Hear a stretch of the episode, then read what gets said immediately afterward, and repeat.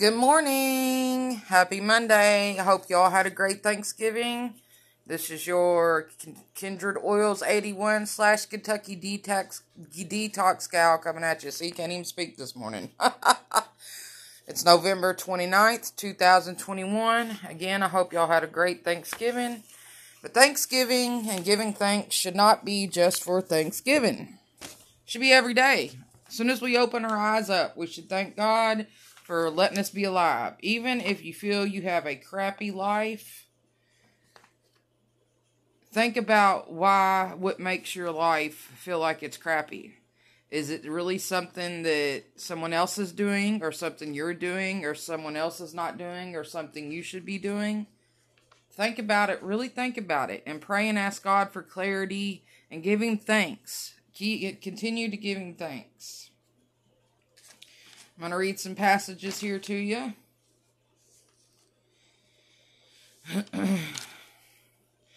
Thanksgiving is obviously a day to give thanks, but it shouldn't be the only time we express gratitude to the Lord. Gratefulness should be more of a lifestyle. Just look at the Psalms, which repeatedly tells us to sing God's praises, such as Psalms 92, verse 1.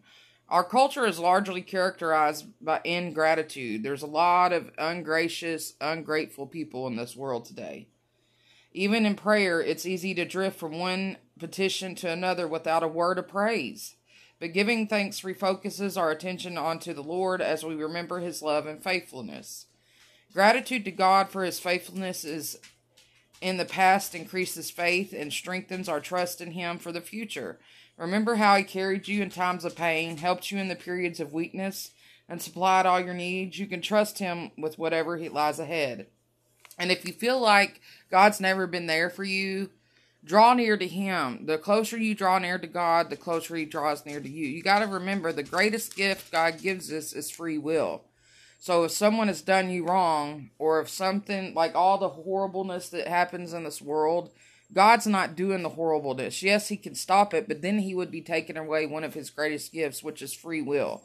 So instead of getting mad at God for bad things that happen, pray for the people, even if it's yourself that's causing these bad things to happen, and pray to be able to get out of it and to be thankful for going through whatever it is you're going through because it ultimately gives you strength and purpose.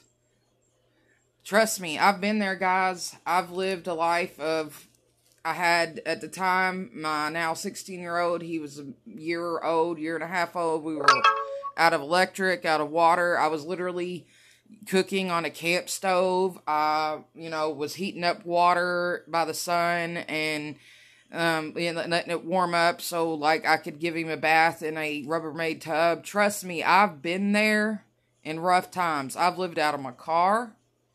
I've li- couch surfed. I've lived in places that were just can't believe they were even legally able to rent. Crawling with bugs, plumbing problems, heating problems, you name it. Windows broken, doors broken. I mean, trust me, I've been there. But God got me through those situations and I'm stronger and now I'm in an actual home that I'm buying. Took me till I was 40 years old, but I'm doing I'm doing it with my husband. And, you know, my kids finally have a safe, warm place to be that everything works in. You know, I'm very grateful and thankful. And had I not went through all of the bad things that I'd been through, I wouldn't be as strong as I am today. And I used to blame God. I used to be mad at God. I used to I've I've been really mad at God, went and talked to him for a long, long time, blamed him for abuse that happened to me and everything. Until I realized God didn't do that to me, but He did help me through it. He helped me to survive it. Because there are a lot of people in this world that don't survive abuse or homelessness or addiction. And we need to pray that the devil gets away and the evil gets away and the selfishness gets away so we can all be together in heaven, you know? It's it's really simple. People make it more difficult than than what it is. Anyway, Thanksgiving refreshes our soul as we spend time with God, concentrating on His goodness and grace to establish a habit of giving thanks. Try recalling the Lord's loving kindness in the morning and recounting His faithfulness at night. And otherwise, other words, be thankful and grateful that you got woke up. so many people didn't get to wake up today. Be thankful and grateful and for your day and think of all the good that happened through the day at night and thank God for it and anything bad that happened ask God to relieve you from it or give you clarity on it. And forgiveness is key when it comes to being happy. Even if someone did absolutely horrible to you, forgiving them helps you, not them. It releases their quote unquote control over you. And it lets you be free to move on with your life. I know it sounds easier said than done, but trust me, you can do it. Thank God for his blessings and also for the deep work he is doing in you throughout your difficulties. As you start to see situations from his perspective, your gratitude and trust will grow. I've been reading things from you all to you all from Charles Stanley's In Touch little booklet. I love it. My mom gives them to me every month, and I absolutely love it. A sacrifice of thanksgiving, Psalms 50. At first glance, the words sacrifice and thanksgiving seem unrelated, but today's reading combines them in one phrase. Sacrifice brings to mind images of costly service, whereas thanksgiving conveys a joyous celebration of overflowing abundance and blessings. Most of us wouldn't consider our words a sacrifice since they don't cost much to say, but it matters to God when we offer prayers and songs of praise to acknowledge His blessings. What He sees as especially valuable is a godly life given wholly to Him. This is not about perfection, but about a heart surrendered to His will and purpose. Give all things to Him, and all good things will be get added unto you. Tithing is another expression of thankfulness that is costly to some. Since the Lord is the source of all of our provisions, uh, such as our wealth, our grateful response should be to give Him a portion of what He has given us. And yes, God doesn't directly give get the money, but and then you don't necessarily have to give to a church, in my opinion. And a lot of people may give me hate for that, but I think just giving to a charity or even helping someone in need you know and th- that's that's tithing to me. That's tithing. That's doing something in god's will. Okay? That's that's what offering means. It means to give something of yourself to somebody to help them and not expecting anything in return and praising god for the opportunity to do so.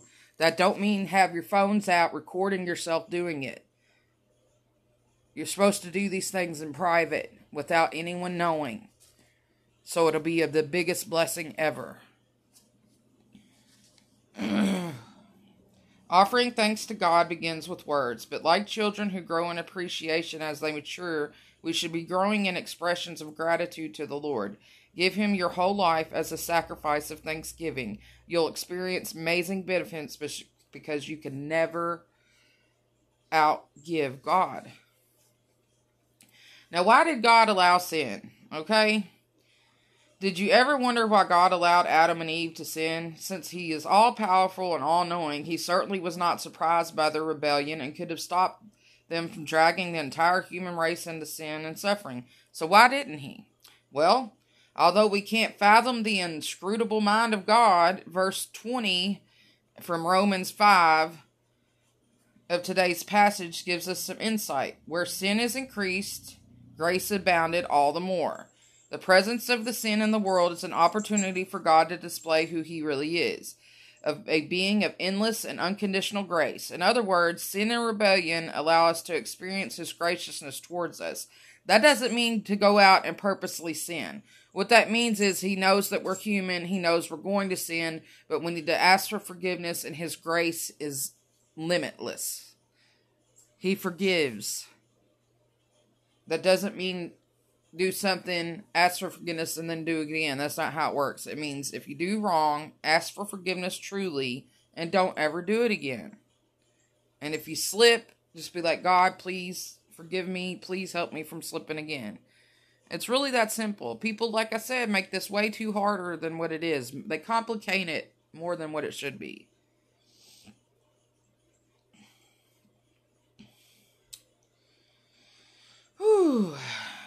Angels stand in awe of the gospel. That's because, as beings who never fail to do God's bidding, they haven't experienced His forgiveness or the under undeserved favor we often take for granted. 1 Peter 1:12. Everything that the Creator has done in His universe has been for the purpose of revealing His incomparable glory, majesty, and grace. And the crowning display is seen in His extension of love to sinful people like us. Of all his creatures, only fallen human beings can experience his amazing grace and the gift of salvation. All of us can have the gift of salvation. All of us. All of us on this earth can. All we have to do is ask and we shall receive, y'all. have you ever noticed how often Jesus said things people didn't want to hear and how often people don't want to hear anything that's about the Bible? Well, Jesus loved the rich young ruler, but knew the prospect of giving up possessions would be distressing, yet Jesus urged him to anyway, because he wanted the young man to enter the kingdom of heaven. And when he's talking about Matthew, of Matthew 19, Matthew chapter 19, verses 16 through 22 is where we're referencing from here. Or consider the woman at the well. A conversation between a Jew and a Samaritan was taboo back then to begin with. But Jesus, but Jesus even brought up the disquieting topic of her relationships with multiple men. For him, however, this discomfort was necessary to point her in the direction of her eternal life, to save her from herself. And that's in John chapter 4, verses 1 through 29. It's tempting to think that if we are nice and pleasing, then we are handling our friendships in a Christ like way. But Scripture makes it clear that keeping the status quo isn't a Christian value. Instead, our main priority is to follow God's Spirit, even if He leads us into uncomfortable conversations with people we love. Though we should encourage friends more often than we confront them, ultimately we're to rely on the Holy Spirit to know when and how to do both. And it uh, says, Think about it. Are you inclined to avoid or engage in confrontation? How might that affect your response to the Spirit's promptings? That doesn't mean go out here and have fights. That doesn't mean go out here and tell people you must believe, you must believe, you must believe, you must believe. Jesus didn't go around telling everybody that they have to do exactly what he says. They just said that they should. That they should follow what he does. Because again, we have free will. God doesn't want to make people believe in him. They he wants them to believe in him on their own. Otherwise, it's pointless. He's a great creator.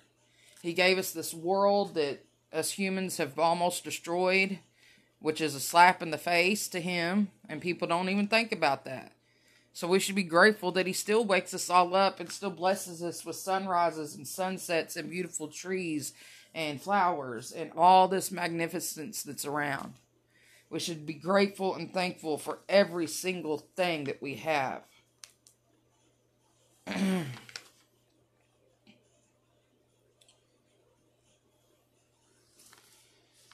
I love you guys, and I really hope that y'all have had a wonderful Thanksgiving break. If you had to work, I'm so sorry, but be thankful that you actually have a job. Um, I hope everyone got to see family and stuff, and not to let what's going on in the world keep you from your family, not to let the government or some high talking medical official to keep you from your family ask for God's protection between you all so you can see your family.